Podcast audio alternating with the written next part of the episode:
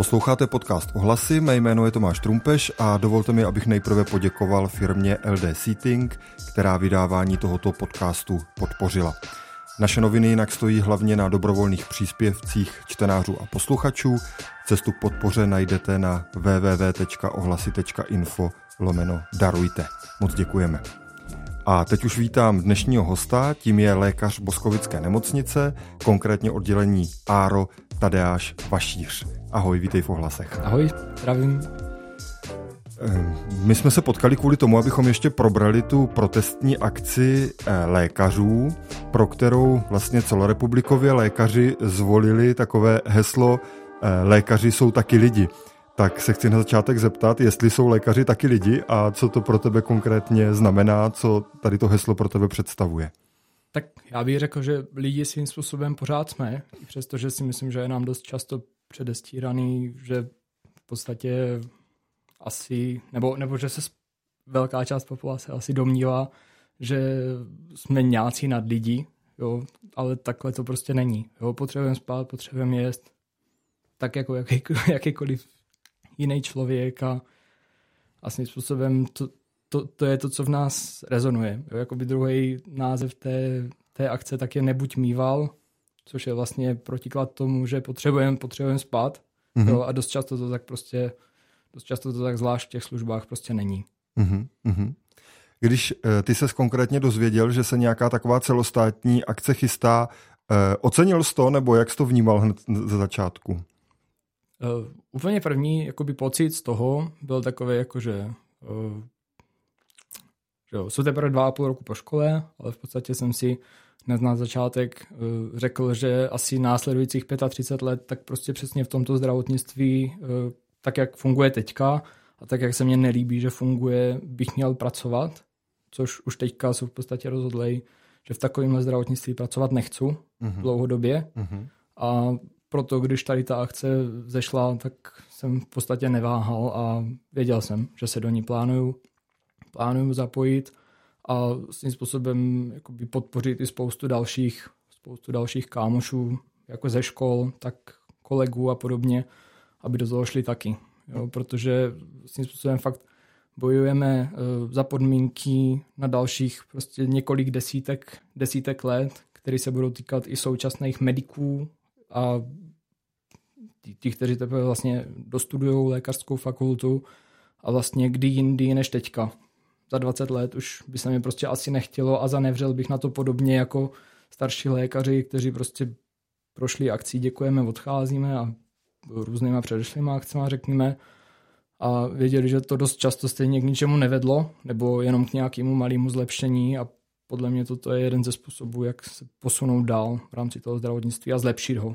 Mm-hmm. Jednak pro ten personál, jednak pro pacienty. Já se to pokusím trošku zhrnout. Impulzem k tomu protestu eh, lékařů byla změna zákonníku práce, která zvedá roční limit přes času tak, že eh, když to přepočítáme na týden, aby to bylo představitelnější, tak byste nemuseli pracovat navíc 8 hodin týdně, ale 16 hodin týdně. Lékaři ale kromě tady těch přes časů oficiálních vlastně ještě často pracují navíc na základě dohod a právě ty se teď rozhodli v návaznosti na to vypovědět. Chápu to mhm. dobře? Přesně tak, protože vlastně uh ta přesčasová práce, ať ji nazveme jakkoliv v rámci toho zdravotnictví, nebo uh, uh, jak to jen pojmenovat. Uh, Zkrátka, vlastně, to, co odpracujete, odsloužíte víc než těch 40 hodin týdně.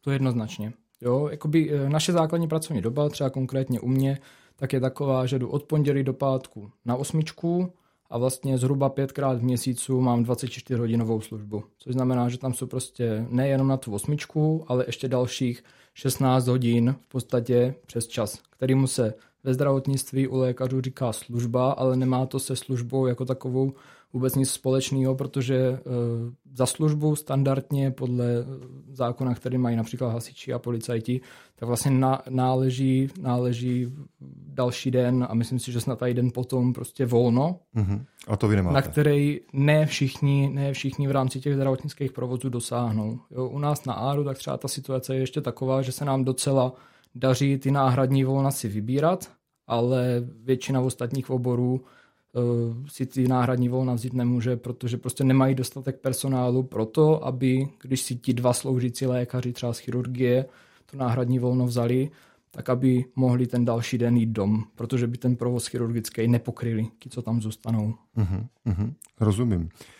Takže tohle vlastně se dá říct, že je v nemocnicích běžná praxe. Není to prostě nějaká anomálie, ale to, že se nějak automaticky očekává, že budete tady to penzum těch přesčasových hodin ještě na ty dohody sloužit, je vlastně něco, na čem ten systém svým způsobem stojí. Přesně tak, ten systém na tom stojí. V některých nemocnicích tak to mají ve formě DPČ, DPP, Některé nemocnice tak to mají, tak mají jenom jednu základní smlouvu, ale hradí to těm lékařům prostě jako by to byl přes čas na, mm-hmm. na podkladě té na podkladě té HPP v podstatě. Jasně. Eh, ty jsi mluvil o sobě, o tom svém přístupu. Ještě se chci zeptat, jak eh, k tomu protest, těm protestům přistupují tvoji kolegové, jestli je třeba u vás na oddělení a nebo obecně v Boskovické nemocnici na tom zhoda. Jednatel mluvil o tom, že ta podpora je teda velká, tak eh, mě zajímá, jak to vnímáš ty. Já to vnímám tak, že třeba konkrétně u nás na ARu, tak minimálně z toho mladšího představenstva, kteří víme, že prostě v tom zdravotnictví budeme pracovat minimálně dalších 30 let, tak se do toho plánujeme, co takhle máme informace, nebo co si říkáme mezi sebou zapojit všichni. Mm-hmm. Z těch starších, tak se nám taky v podstatě podařilo do toho ty lidi, lidi zapojit, protože mi přijde, že si čím dál tím víc uvědomují, že i přesto, že už třeba 20, 25 let sloužili tady v tom režimu, který je v podstatě zdírá z kůže, tak eh, že si uvědomili, že mají navíc. Jo, že prostě už tomu zdravotnictví obětovali až až, jo, protože eh, konkrétně třeba u nás někteří lékaři sloužili i 10, 10 služeb v měsícu, jo, 24 mhm. hodinových, po kterých prostě nešli dom, mm-hmm. protože nebyla personální situace na to, aby mohli po té mm. službě jít dom a považoval se to za standard, považoval se to za něco normálního, ale ti lidi prostě osloužili ne 170 hodin za měsíc, ale 350 až 400, jo, což si prostě myslím, že že normální prostě smrtelní, když se nad tím takhle zamyslí, tak uh, ani neví, že to takhle v těch nemocnicích prostě probíhá. To už tam v podstatě bydlíte. To už tam bydleli, hmm. jo. Hmm. I přesto, že to třeba bylo jenom krátkodobě, než se ta situace nějak zlepšila, ale prostě teďka se to dostalo zhruba na polovinu, jo, takže jsme zhruba na těch pěti službách v měsíci, konkrétně u nás. Mm-hmm.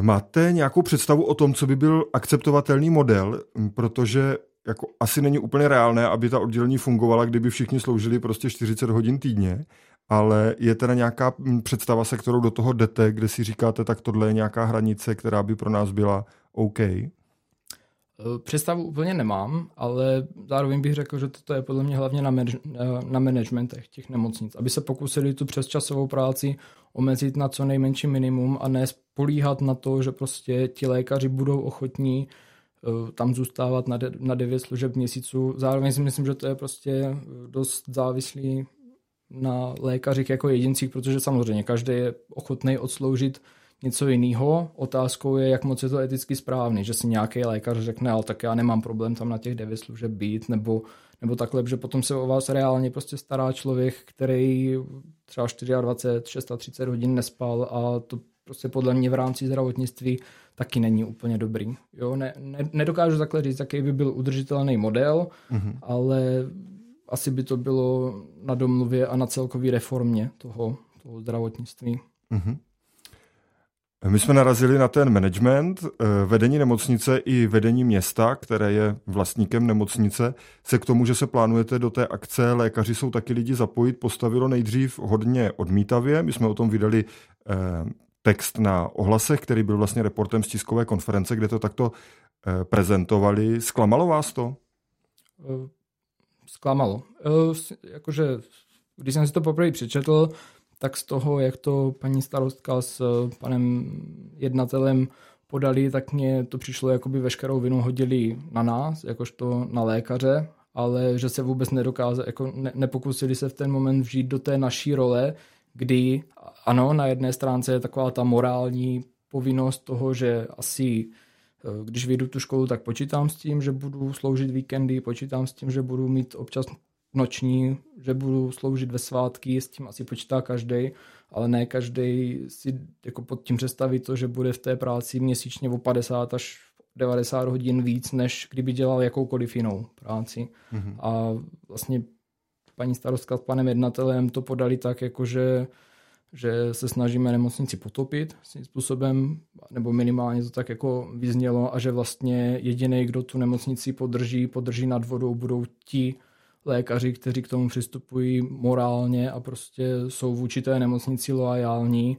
ale toto podle mě není o morálce a o, o loajalitě, ale o tom, že prostě ti lékaři chcou taky nějaký osobní život, nechcou kvůli té medicíně obětovat svoje vlastní zdraví a myslím si, že je to zcela jako relevantní. Jako mm-hmm. To, že, to, že tady toto požadujeme. Jaká je teď atmosféra mezi zaměstnanci v návaznosti i tady na ta prohlášení? Taková napjatá. Probírali, probírali jste to na oddělení třeba? Probírá se to pořád, ale já si zároveň myslím, že je právě dobře, že se o tom mluví, protože asi by bylo mnohem horší, kdyby to mělo být na tom oddělení jako nějaký slon v porcelánu, o kterým nikdo nechce mluvit že by ta situace byla ještě napjatější. Teďka samozřejmě všichni žijou v takové nejistotě. Co vlastně od toho 1. prosince bude, k čemu donde. Problém je ten, že jakoby to řešení nemáme ani my lékaři, zároveň to řešení nemá ani management, který na tom teďka docela usilovně pracuje. Myslím si, že celý vedení nemocnice včetně, včetně zastupitelstva a tak, tak má v plánu o tom jednat, co se vlastně bude dál vůbec dít od toho 1. prosince a je to všechno v řešení. Takže samozřejmě všichni jsou v takový nejistotě, co od toho 1. prosince bude. Mm-hmm. Když se na to zkusíme podívat přece jenom z té druhé strany, tak jednatel nemocnice a starostka mluvili o tom, že přežije jenom ta nemocnice, za kterou se postaví její tým. To byla vlastně ta jejich uh, jakási figura nebo jako přístup, jak oni to interpretují, tu situaci. Tak já se přece jenom zeptám, jestli jako lékaři nemáte strach, že by to opravdu mohlo dojít až takhle daleko, že by ta boskovická nemocnice tady tu krizi prostě nepřežila, jak říká pan jednatel Kavka. Strach jednoznačně máme, ale abych řekl pravdu, tak uh, asi ten strach nepředčuje to, že prostě pokud ta, pokud ta nemocnice nebude schopná se, se udržet, tak si nemyslím, že by to bylo vinou toho, že lékaři odmítají sloužit ty přes časy. Jo? Že prostě pokud ta nemocnice je závislá jenom na tom, že lékaři jsou sloužit jako ochotní a veškerý zdravotnický personál, jo? to se netýká jenom lékařů, i spousta sestřiček prostě pracuje na dohody i nezdravotnického personálu, ale pokud ta nemocnice stojí jenom na tom, že jsou všichni v té nemocnici ochotní odsloužit desítky přes času, navíc tak je podle mě něco špatně. A i kdyby to mělo vést k tomu, že se nakonec zavře, tak bych to prostě nedával za vinu nám. Mm-hmm. Já totiž chápu, že pro ty lékaře nebo pro vás lékaře je dneska důležité, aby eh, se v těch protestech udržela jednota v celé republice, ale oni vlastně někteří politici říkají, nevím jestli úplně na rovinu, ale někdy to tak vyznívá, že právě tohle je jejich cíl, že to pokládají jako za řešení, že ty menší nemocnice jsou právě méně odolné a ty tu krizi prostě nepřežijou, padnou, ta péče se centralizuje do těch větších nemocnic ve větších městech a tím to bude jakoby vyřešeno. Jo. Co si o tomhle myslíte? Oni politici na jednu stranu na toto asi spolíhají. Uh, myslím si, že někdy začátkem roku dokonce pan ministr Válech pronesl větu něco ve smyslu, jako že Boskovická nemocnice stejně tady během toho roku skončí. Hmm. Uh, nespomenu si teďka na jaké akci to bylo, ale určitě je to dohledatelný.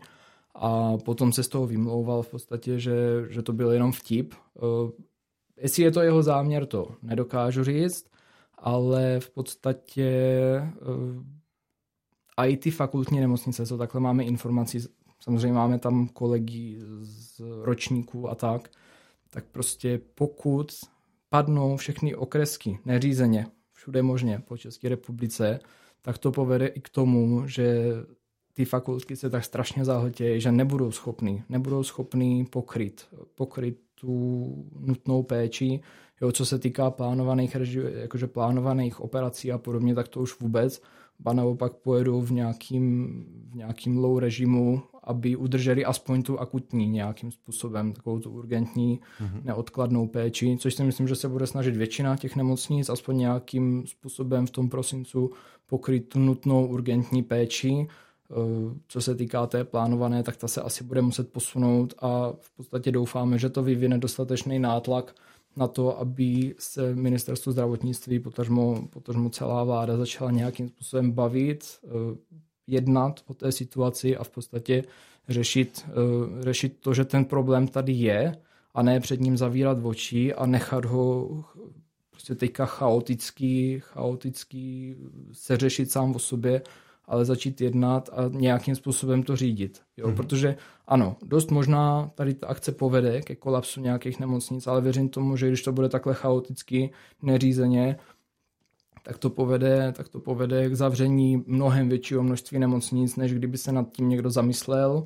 i přesto, že chápu, že je to pro ně prostě práce navíc, ale kdyby se nad tím někdo zamyslel a udělal to řízeně, to zavírání těch nemocnic nebo tu restrukturalizaci celé té zdravotní péče, tak to určitě nebude mít takhle těžký dopady, jak když se to uděje takhle revolučně. Mm-hmm. Takže takhle to zatím vnímáte, že vlastně ten stát nejenom, že nemá žádný plán konkrétní na tu restrukturalizaci, ale vlastně tak, že zatím ani není ochoten se s váma o tom příliš bavit. Přesně tak, jo, že vlastně podle všech těch jednání, co dávají jakoby sekce, sekce mladých eh, lékařů v rámci ČLK, která tady celou tu akci zaštiťuje, tak na každém tom jednání jde vlastně vidět, že nejsou schopni přijít s nějakým návrhem, který by opravdu těm lékařům řekl, hele, máme nějaký plán, prostě pojďme to změnit. Jasně, nedá se to udělat tady během jednoho měsíce, ale kdyby nějakým způsobem aspoň řekli, že o tom jednají, že prostě mají představu toho, jak to změnit, co udělat, aby se to změnilo k lepšímu, tak eh, v ten moment by se ty jednání posunuli úplně jinam. Mm-hmm. Takhle prostě, když to člověk sleduje, tak eh, jde vidět, že zatím ani nemají zájem to nějakým způsobem způsobem řešit a vlastně, když už to řeší, tak stejně potom vyplivnou nějaký, nějakou slátaninu, kterou jim musí sekce mladých lékařů po konzultaci s právníkama takhle smí ze stolu, jo? protože z toho výjdeme ještě méně výhodně než, než doteď v podstatě. Mm-hmm. Jo? A Nejtěžší otázka na závěr. Jak myslíte, že to dopadne? Nebo jak ty konkrétně teda myslíš, že, že by se to mohlo vyvinout? Jako, máš ještě nějakou důvěru v to, že ten stát zareaguje teda tak, že uh, by se nějaké řešení mohlo najít? Že ten čas se krátí, že o měsíc už není tak dlouhá doba? Vůbec nedokážu odhadnout, jak to dopadne. Jo, já, já svým způsobem už eh, včera tak jsem podal výpověď z dohody, mm-hmm. jo, což znamená, že v rámci té nemocnice jsou ochotnej nastoupit na to, že odsloužím nebo že odpracuju svých 40 hodin týdně, jo, položil nás to už takhle na áru asi 5 a v podstatě s tím... kolika? Kolik je tam lékařů? Celých, celých úvazků bych řekl teďka tak 9-10. Jo, no, takže asi polovina už to udělala. Přesně jo. tak. Mm-hmm. A a v podstatě teďka musí zaměstnatel nějakým způsobem naložit s těma hodinama, který za nás má, tak aby nějakým způsobem asi zajistil zejména teda ten urgentní, urgent, nebo tu urgentní péči v rámci toho prosince. A co se uděje během toho, to asi bude záviset na tom, jak na to zareaguje vláda a hlavně vlastně laická veřejnost. Jo? Protože podle mě hlavně ta laická veřejnost si musí uvědomit, že by se měla postavit na naši stranu v rámci tady tohoto, protože podle mě prostě nikdo nechce, aby se o něj staral lékař, který je 24, potažmo 32, potažmo 48 hodin v práci a běžně se to děje. Běžně se to děje to, že prostě vás klidně v pondělí ráno operuje, člo, jako operuje člověk, který byl v práci v sobotu, v nedělu. Někdo může argumentovat tím, ale on se třeba i vyspal, ano, ale ať si někdo zkusí, co to je, jako vyspat se ve službě. Jo? To hmm. není tak, když si člověk lehne doma a a vyspí se. Jo? Mm. A prostě dokud se v rámci tohoto nepostaví laická veřejnost, potažmo voliči na naši stranu a nevyvinou i oni nátlak na to, aby nějakým způsobem se to zdravotnictví změnilo nebo začalo řešit vůbec, tak eh, jenom ti lékaři asi sami o sobě to nezvládnou. Jo, ale mm-hmm. A mimochodem, jak to vnímáš ze své zkušenosti, třeba ze svého okolí a tak? Myslíš, že ta nálada veřejnosti, eh, protože lékař je u nás velmi respektovaný povolání, tak myslíš, že se to hledaří, že se prostě ta veřejnost mm, jako za váma stojí, nebo se setkáváš i s tím, že někdo říká, jste hol doktoři, tak prostě musíte sloužit od nevidím do nevidím? Já minim, minimálně doma tak podporu mám. A co se týká té laické veřejnosti, takhle, co, co třeba sleduju diskuze na internetu, a tak, tak mě právě překvapilo, že tam jsou docela pozitivní ohlasy, ale přijde mě na jednu stranu, že ty pozitivní ohlasy jsou od eh, těch stejných lidí, řekněme, kteří očividně tu situaci sledují ale myslím si, že předtím většina té laické veřejnosti v rámci České republiky zatím spíš zavírá oči a neřeší to. Dokud se jich to osobně nedotkne a obávám se toho, že až se jich to nějakým způsobem osobně dotkne, takže se postaví spíš na tu stranu toho, jakože jo, co lékaři chcou a kvůli ním tak mě odložili v prosincu operaci plánovanou a hmm. že se k tomu postaví spíš v tom negativním slova smyslu, ale kdyby to došlo k lidem ještě dřív, než vůbec eh, donde, tady na té prosincové výpovědi v podstatě a nějakým způsobem nás v tom podpořili a aniž by se jich to dotklo, tak věřím tomu, že by ta reakce byla spíš kladná jejich. Mm-hmm. Tak já ti na závěr moc děkuju, že jsi přijal naše pozvání a byl si ochoten svůj pohled na tu situaci i našim posluchačům a čtenářům zprostředkovat. Díky. Já děkuji za pozvání.